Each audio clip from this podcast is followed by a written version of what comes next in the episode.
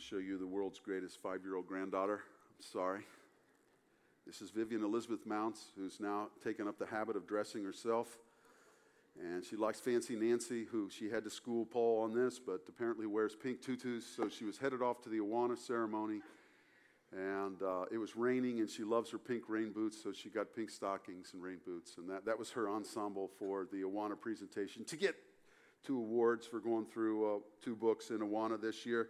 And she's uh, has the vocabulary of an Oxford uh, etymologist, and uh, she has the imagination of a lifelong creative writer, and she tells stories that are really long. And she has one aunt who would listen to them all day. Some of us begin to thin out after a while. Not her aunt. She'll just, really? Uh huh. What happened next? Really? And she'll spin yarns that just will not quit. It's amazing stuff. She was uncorking with the mother of all stories with her aunt, who she calls Woo. And uh, suddenly the story stopped. And she said, Woo, this is not true. I just made the whole thing up. And that was the end of the story. I thought of her this week in this cultural moment. I thought of Vivi's comment. It feels substantially to me like in this moment, we're just making all this up. Driven by the cultural winds of the autonomous self, rugged individualism. I did it my way. I'm doing it my way. Whatever you want, make it up. Construe reality how you want to construe reality. I'm free to do that. Create yourself. Make yourself. Jesus was asked a question in his day that involved gender, sexuality, marriage, and divorce. And he answered it in a fascinating way. He, his answer, as he starts uh, in Matthew 19 4, uh, and by the way, he, he, he uh, we'll talk in a moment about uh, who he asked this question to. But again, he begins his answer in a rather startling way. He was addressing the learned religious class, which all they ever did was read religious literature and interpret it for others. And so they asked Jesus a question, trying to get him in a snap. And, and, and he looks at them and he says, Have you not read? Why, of course they had read. It was stunning to them. By the way, Jesus maintains that clarity comes when we read his book. Our cultural mess can be attributed to a cessation of reading habits. Hence the title of the message this morning on Mother's Day We've Quit Reading. We've quit reading. By the way, we haven't quit reading at Calvary. The Word of God is the center of our understanding of reality of the reality of God, of the reality of ourselves, of the reality of the world. We understand and interpret reality in our experience based on the Word of God. Because it's the center of our understanding, on this Mother's Day, we're going to use it to listen to what He has said. And we'll go two different directions. First, where do we get our ideas about reality and the way life works? As I've prefigured, we get it from the Word of God. Secondly, what are four constructs that God revealed for our good in His book about gender, marriage, sexuality, and what leads us to flourishing? Let's consider this together this morning. First, for the follower of Jesus Christ, that's who we are here at Calvary. For the follower of Jesus Christ, the Bible is our compass, it is our fountain of truth. Now, we're going to look at several passages of Scripture this morning and turn from one page to another and allude to what God has said. Remember Jesus' bias. It shows up in the temptation account in Matthew 4 4. When he said, in a very stark way, Man does not live by bread alone, but by every word that proceeds from the mouth of God. You say, Eric, what was Jesus' view? Here we have God fully God, fully man, inseparably united in one person without division. Jesus Christ, God incarnate. What did he believe about the Word of God? Well, he said, Man does not live by bread alone, but by every word that proceeds from the mouth of God. Now, the history of Western culture, in all of its development, in all of its great literature, and we've stumbled onto a point at which our history could best be explained by a group of people seeking to live by bread alone. How's that working for us? The physical world being the only reality. And Jesus said, Man does not live by bread alone, but by every word that proceeds from the mouth of God. Remember Jesus praying in John 17 17. He prays on the night of his arrest Sanctify them, set them apart, make them distinct. Sanctify them in the truth. Them, he's talking about followers of Jesus, followers of himself. Sanctify them in the truth. Your word is truth. Eric, what is the self evident witness of the Bible about the Bible? It is declaring to us that the Word of God is truth. Sanctify them through your truth. Your word is true. What is true is in God's word. Truth. Think of 2 Timothy 3 16. Many of you have memorized it. All scripture is breathed out by God and profitable for teaching, for reproof, for correction, and for training in righteousness. That the man of God a generic term, that the man, the woman of God, the man of God may be complete, equipped for every good work. Hear the word of the Lord. All scripture is God breathed out, it's inspired. If you hold your hand up to your mouth, it's amazing how we learn how to speak. As a young child, we push jets of air and learn how to intone and make sounds and put words together, and we send them through our vocal cords and we speak. That's called spiration. Well, the Apostle Paul said, Let me explain the Word of God to you. It's the speech of God, it's God's Word spoken out, written down for us, inscripturated. All Scripture is God breathed out What's its usefulness, Eric? And it is profitable. It's profitable. Augustine said, when Scripture speaks, God speaks. You say, Eric, you know what? I would really love to hear God speak. I'd love to have God speak to me. Oh, that's an easy one. Open the Bible and read the Word of God. That's what it's called because that's what it is. And Augustine said, when Scripture speaks, God speaks. Peter describing the mysterious and glorious uh, union of these writers of Scripture with the Spirit of God, bringing forth a perfect product, said in 2 Peter 1 21. And he uses a nautical term, it's fascinating, a term for a boat in the water going from point A to point B and getting to its destination. Uh, it, it's called borne along. I think that's the phrase in the King James Version. For no prophecy, this is the English Standard Version, no prophecy was ever produced by the will of man. But men spoke from God as they were carried along, borne along by the Holy Spirit. It's as if the wind of God blew in the sails of these men of God, and they were moved to write the Word of God so that what we get is the truth about reality revealed to us in God's book.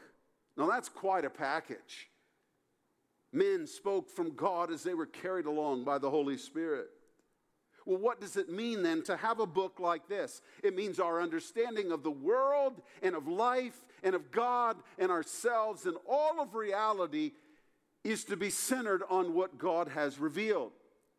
The assumption of Jesus is that his followers would read it, ingest it, shape their understanding by it. When he's asked the question, he asked them a question back. What have you not read? Ostensibly asking that question back because, in Jesus' mind, to read it is to have an understanding of these issues and not need, therefore, then to raise the question with him to understand. Now, apparently, our culture has quit reading. So, number two, what does the Bible tell us about gender? It's Mother's Day. At Calvary, we celebrate Women's Day as well. There's a gift for all ladies this morning as you leave. Please watch for it. This morning, we open our Bibles and we seek answers in the important areas of gender, sexuality, and marriage for our good and God's path for human flourishing. Let's celebrate four of God's constructs this morning on Mother's Day. This is what God constructed in the beginning for our good and revealed to us. Number one, gender is created by God in the womb as we are miraculously made in his image. Go with me to Genesis chapter 1 and verse 27. You know this verse, a common one that you have heard. So God created man in his own image. In the image of God, he created him. Male and female, he created them. Hear the word of the Lord, the truth of God about reality. All humans are made in the image of God. Eric, what gives dignity and worth to all of humanity? Well, that's easy. It's the image of God. From the moment we are conceived to the moment we die, we exist living in the image of God. We are, as Peter describes it, fellow heirs of the grace of life. Our inherent worth stems not from what we do or what we own. You, I hope you studied the lyrics of that song that we just sang. Our inherent worth stems from image. We were made in the image of God, or as C.S. Lewis says it, we've never looked at a mere human. We are not with mortals, we are with people who will live somewhere forever, who are due dignity and worth as a result of the image of God. We are like God, made in his image. Now, that doesn't mean that we are like God in body. God does not have a body. God took up in the incarnation with Jesus Christ our humanity. But we are not like God, made in his image, in having a body. But we are like God in that God is self conscious, and so are we. We are like God in being given a capacity to think and reason. We have a will like God. We have a spirit. We have a manifest personality. So does God. We're made in his image. We have being. The formal $6 term is ontology. We exist and God exists. We're made in his image. Within the glory of God, made in the image of God, as Genesis 1:27 notes, there are two distinct genders both simultaneously reflecting the image of God and the glory of God. Please note that the origination of gender is in creation and given by God, defined by God as male and female. Men and women are different in many ways, they are not the same. They're equal in value and glory and stewarding the image of God, but different in how they are made. In the image of God, we have that which is separate, male and female, and that which is distinct, made in the image of God, even as in the Godhead there are distinct persons and yet one Godness. Judy Smith from the feminist movement wrote, We in women's liberation deny any inherent differences between men and women. All of us are trapped by the society that created our roles. We are questioning the ideals of marriage and motherhood and the very society that has created those roles and values. The, very society that has created these roles and values must be questioned. End of quote. It's a quote from 1969, which has flowered and now is living in our streets, in our universities, in our school curricula. Gender comes with creation, it was ordained by God. Nine days ago, God gave us a little granddaughter, Riley Bell her dad's a big game hunter and he's kind of a man's man. And when they found out that God had given them conception, they began to wonder, was it going to be a boy or a girl? And so they're speculating. And he had already planned, you know, global big game hunts by the time he realized that God was giving him a daughter. And so uh, uh, our daughter, the mother, was thinking about, well, we, how's this going to be? What's this going to be like? And I was trying to impress upon her that there's no declaration of the will of God seen more clearly than the gender of a child. God picks that out, God brings that about. And I sent her a book by Rachael Denhollander called How Much is a Little Girl Worth? Rachael Denhollander is a famous lawyer. She offered the victim statement, the closing victim statement, to Dr. Nassar before he was sentenced in the United States Gymnastic Association sex abuse scandal. She, if you're following this at all, is athlete A, who uh, went with the Indianapolis Star in the story in the first expose. She's a, a joyful Christian. Her husband's at Southern Seminary. And she will spend the rest of her life, I think the ESPYs gave her an award, she'll spend the rest of her life advocating for sexually abused girl. And she wrote a precious little book called how much is a little girl worth? I said, Abby, I want you to sit in a chair and I want you to read that out loud. I want you to close it. And then just thank God for what He has done. He's giving you a little girl. That's what He has done. It was such a sweet discipline for her. The second construct is this the female gender is a special creation of God with a unique glory.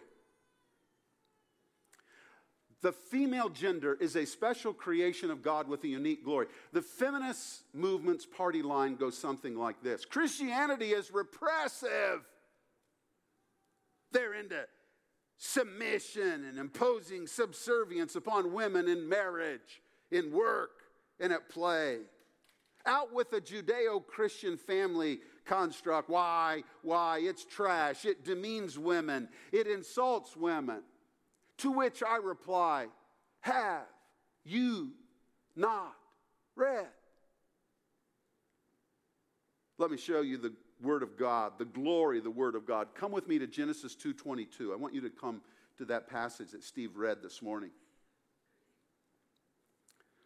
221 Genesis so the Lord God caused a deep sleep to fall upon the man and while he slept took one of his ribs and closed up its place with flesh. And the rib that the Lord God had taken from the man, he, here's the word we're going to stop and talk about, he made into a woman and brought her to the man. And the rib that the Lord God had taken from the man, he made into a woman.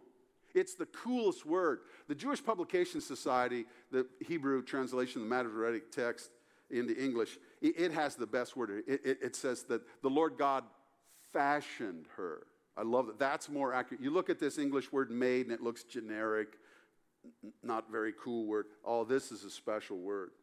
And what's interesting is you go to Genesis 1 1, in the beginning, God created. Okay, yeah, Eric, I, I see. That's what God did. He, he created. That word is in Genesis 1 1, 127, 2 2, 2 3, 5 1, and 5 2 Create, create, create, create, create, create. Oh, yeah, I get the point. He created. But you get a new word in Genesis 2. And it's not just any word, it's a special word. It's a glorious word. He fashioned the woman. There's a difference between the terms, and it's really important to maintain the difference. Uh, it's the difference between Detroit, Michigan, and Florence, Italy. Why? What do we know Detroit, Michigan about? We know Detroit, Michigan. Ah, it's Henry Ford's assembly line, just creating those cars, just cranking them out, one after the other, cranking them out, cranking them out. And the Lord God created, and He created, He created. You just start reading through Genesis 1, He created, created, created. Then you get to Florence, Italy. Here's the word of Florence, Italy it's a sculptor's word, it's a meticulous word of beauty, a crafting of a work of art.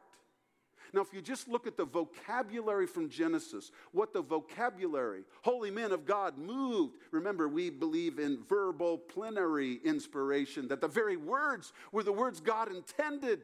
And it's God intended to embed in our understanding of the gender of female something glorious. So when he got there for the creation of the woman, taken from Adam's side and fashioned out of a rib, he uses this glorious word. Now it looks made in English. It looks just laying there. No, it's it's it's a Florence, Italy word. This is Donatello. This is Michelangelo doing that work, a pound, a mallet at a time, crafting something glorious in gender in a woman. Christianity declares a glory and creation of a woman that is unique and special. Years ago, a Puritan guy wrote, Matthew Henry, a woman was not made out of Adam's head to rule over him, nor out of his heart to be trampled upon him, but out of his side to be equal to him, under his arm to be protected, and near his heart to be beloved. Husbands, is that us? Christianity declares the glory and creation of a woman that is unique and special and even uses the vocabulary to, of the scripture to get to that point. Females are unique and a special expression of God's glory in creation. Now, come with me to 1 Corinthians 11 7. 1 Corinthians 11 7. It's a fascinating verse. For man ought not to cover his head, since he is the image and glory of God, but woman is the glory of man. You see, the Apostle Paul lays out this notion that the husband is to glory in the glory of his wife, that her existence brings honor just by the existence of her. And a husband would honor his wife in such way. He would glory in his wife, not as something less than him but a special deference too because of her glory. Men, do we express value like that? Are you glorying? Are we glorying in our spouses? Robin Holmeyer, David Graham's daughter, called him this week on her way to work. She listens to Tim Keller in the morning, and Keller was talking about his wife, Kathy. And whenever he alludes to her, it is in the most honoring way as he glories in his life partner. And so Robin called David. Now, by the way, as I have observed, David has spent his married life glorying in his wife. And uh, Robin and he began to talk about whether or not that was normal and usual in the Christian home. By the way, is it in your home? Men, do we glory in our wives? Now, by the way, does that sound like demeaning women? Not from the Bible. They haven't read those verses. By the way, is it possible for a Christian husband to demean his wife? Absolutely. And it's as dishonoring to God as it is possible. Third construct human genders correspond in such a way that they join by God's natural design to perpetuate the human race. You heard Steve read Genesis 2:24. By God's design, little boys are to be groomed to grow up and leave. And they leave home and join with a little girl, grown to maturity, to form a union. Engels and Marx, the fathers of socialism, argued, as do today's cultural Marxists, that the monogamous nuclear family emerged with the development of capitalism. There's a recent rendition of the 1619 Project, which says capitalism was born in slavery in Jamestown with the nuclear family. And if we just get rid of that, and by the way, the great movement in Western culture to get rid of slavery was by believers who saw it as a great sinful tragedy. Look at William Wilberforce. We're not hearing those things. And slavery is yet, with 40 million slaves in the world today, a great tragedy. But Engels and Marx argued that it came along, capitalism came along in that way. We're being told that it came along in the early 17th century. But the Bible makes a strong argument that the nuclear family had an origin that came much earlier it came at creation. Now, come with me to pick up to Romans chapter 1. And, and uh, the first five messages I ever preached here in October of 15, uh, 16 we're going through Romans chapter 1. So we've gone through this. I just want to pick up this notion of natural and unnatural. For this reason, Romans 1 26 and 27. For this reason, God gave them up to dishonorable passions. For their women exchange natural relations for those that are contrary to nature. And the men likewise gave up natural relations with women and were consumed with passion for one another, men committing shameless acts with men and receiving in themselves a due penalty for their error. Hear the word of the Lord. Notice the stress between natural and unnatural. The natural was a man with a woman. The natural was ordained by God at creation. He made this construct. It's the natural order, it is natural law. Even our bodies correspond anatomically, male and female coming together for union and marriage. And I realize that in vitro fertilization and surrogate motherhood has changed all the definition, but from the beginning, God ordained a man and a woman to come together, and in that union, for there to be the perpetuation of the human race. Now let's do come to Matthew 19. And if you haven't turned to a passage yet this morning, turn to this one. Let's look at the question Have you not read? Have you not read? And the Pharisees, 19.3, Matthew 19.3, and the Pharisees came up to him and tested him by asking, Is it lawful to divorce one's wife for any cause? How does he answer that question? Have you not read that he who created them from the beginning made them male and female? That's an allusion to Genesis 127. And said, Therefore, a man shall leave his father and mother and hold fast to his wife, and the two shall become one flesh. That's an allusion to Genesis 2:24. He puts together defined gender, distinct as male and female, with the coming together of male and female in monogamous marriage in Genesis 2:24 and 25. In this union, Adam's race goes on through procreation. Where'd you ever get that idea? From the B I B L E, the truth. Finally, Mother's Day. A mother has an irreplaceable role to play in the family and a distinct role to play with children. Eve has two names. Adam gives her both of them. In Genesis 2, he calls her woman when God brings him her to him because she was taken from the man. So there's an association.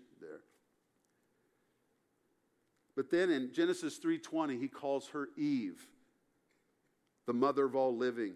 Eve would provide an indispensable role that was irreplaceable.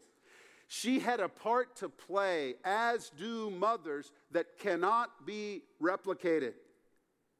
Titus 2:4, the curriculum for older women to teach younger women. What, what, what's supposed to be in the curriculum? To love your husbands and love your children. Mother, it's your day. You're indispensable. You're so valuable. And nobody in our culture is saying that in this moment. But we want to scream it out loud at Calvary. And while screaming, stand next to you as you soldier forward in this difficult and rewarding and hard job simultaneously. At Calvary Baptist Church, we want to be a place that affirms mothers and their unique role. Jimmy Williams started Probe Ministry. Kerby Anderson took it up after he retired. He was lecturing on university campuses about Christianity and the gospel and was taken on one night after he had had a new baby by a lady who took up the cause of feminism and she was excoriating him in front of the crowd of college students. She was explaining how there were no differences between man and woman. She was exp- explaining how there were no unique roles for any to play, and all of that was uh, Christianity smashed over the top of women to just pound them right in the ground. And then she took off on a diatribe. He had mentioned, I believe, in the lecture that he had just had a baby about whether or not he was involved in the rearing of that child. And she began to press him about whether or not he was feeding the child. And she actually pressed the wrong button at that point because at that point, the child was being nourished by breast milk. And he stopped and noted that he was not involved in that because God had not chosen to give him mammary glands in such a way. And all the lecture that she had just given him about how there are no distinctions between man and woman, she kind of wilted back to her seat, and Jimmy went on with the lecture. Have you not read? There's a really cool guy. That's at Cedarville University. I don't actually know his role now. I know he's very close to his wife glorying in her and honoring her. But uh, General Loren Reno. Daryl, how many stars is he? Three star general for the United States Air Force.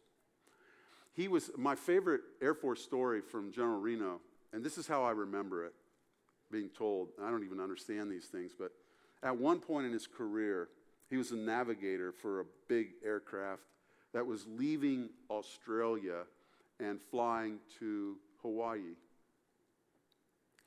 They left Australia and got in flight for a duration of time and then tragically lost all sense of instrumentation on navigation. They were literally flying without the means to figure out where they were.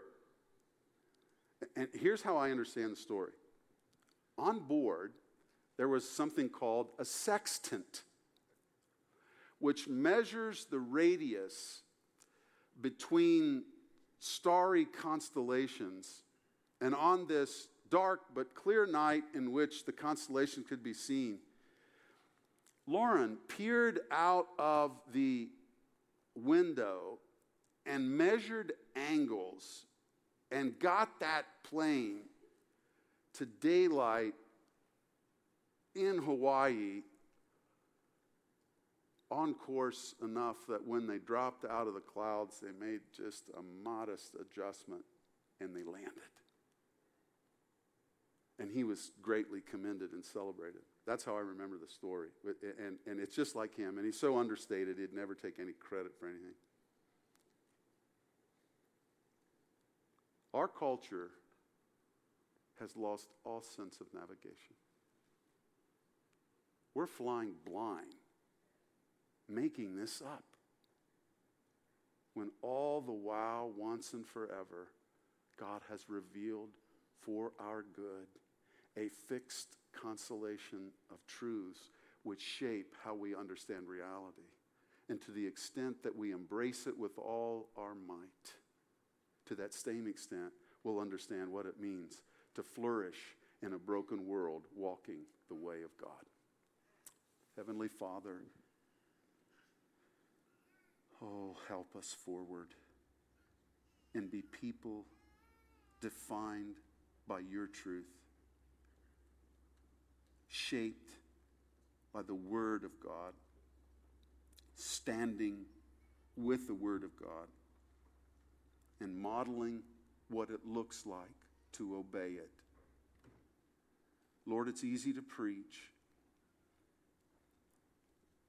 It's more difficult to embed a vision of biblical reality in the lives of children. Help us to those ends. It's difficult for husbands to always stay on the edge of glorying in their wives. We're sinful and selfish and indulgent. Lord, help us rear our children and practice the truth and be seen as flourishing only to be explained by living life God's way. We know our sinful hearts and we know your available grace, and we ask for it this morning. Lord, how do you want to use this message today? I would pray that you would affirm mothers. I would pray that you would enliven fathers to understand this is the vision they must embed in their children as they grow up. Pray for school teachers and grandmas and grandpas. Lord, hear our prayers to be your people, distinct, becoming ever more peculiar to our world, living life according to your word. Help us to those ends in Jesus' name. Amen. Stand and sing.